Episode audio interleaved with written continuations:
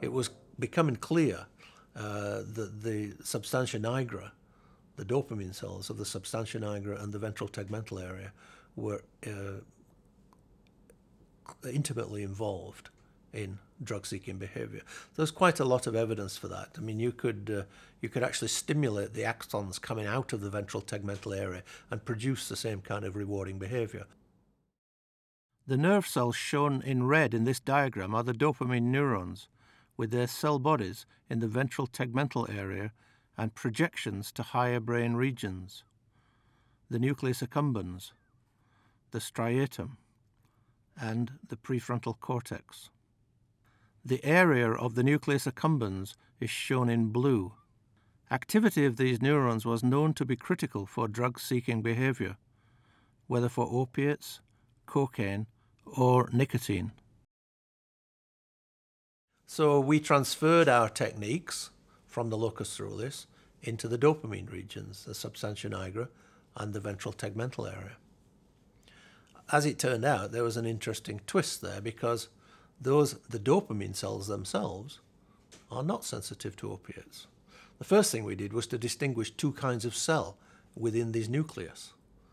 There's a dopamine containing cell, and these cells run up and project to the nucleus accumbens. These cells are known to be involved in reward and in drug seeking behavior. But there was another kind of cell in the ventral tegmental area that had quite different properties. And these cells are GABA containing interneurons.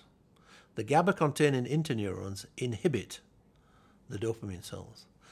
When we studied opiates, we found that opiates had no effect on the dopamine cells, but the opiates opened the potassium channels and inhibited the GABA containing interneurons.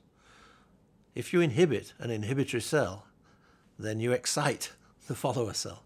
And this is why opiates excite the dopamine cells. They get more activity. More activity goes to the nucleus accumbens, and this is the essence of the drug seeking behavior. The first one we talked about were the heroin or morphine. That increases activity of the cell. It causes more cell firing, and it does so by this indirect action, by acting on an inhibitory neuron. The second is cocaine. The dopamine release is normal, but the uptake of the dopamine is blocked, so the dopamine action is greater. And then the third one to consider is nicotine. So we found that when we recorded from the dopamine containing cells of the VTA, the dopamine cells themselves were sensitive to nicotine. And when you apply nicotine, it excites them. So, because the dopamine cells are directly excited by nicotine, they put out more dopamine. So, three fundamentally different cellular mechanisms, they all produce essentially the same effect. They all produce more dopamine action in the target area of the nucleus accumbens.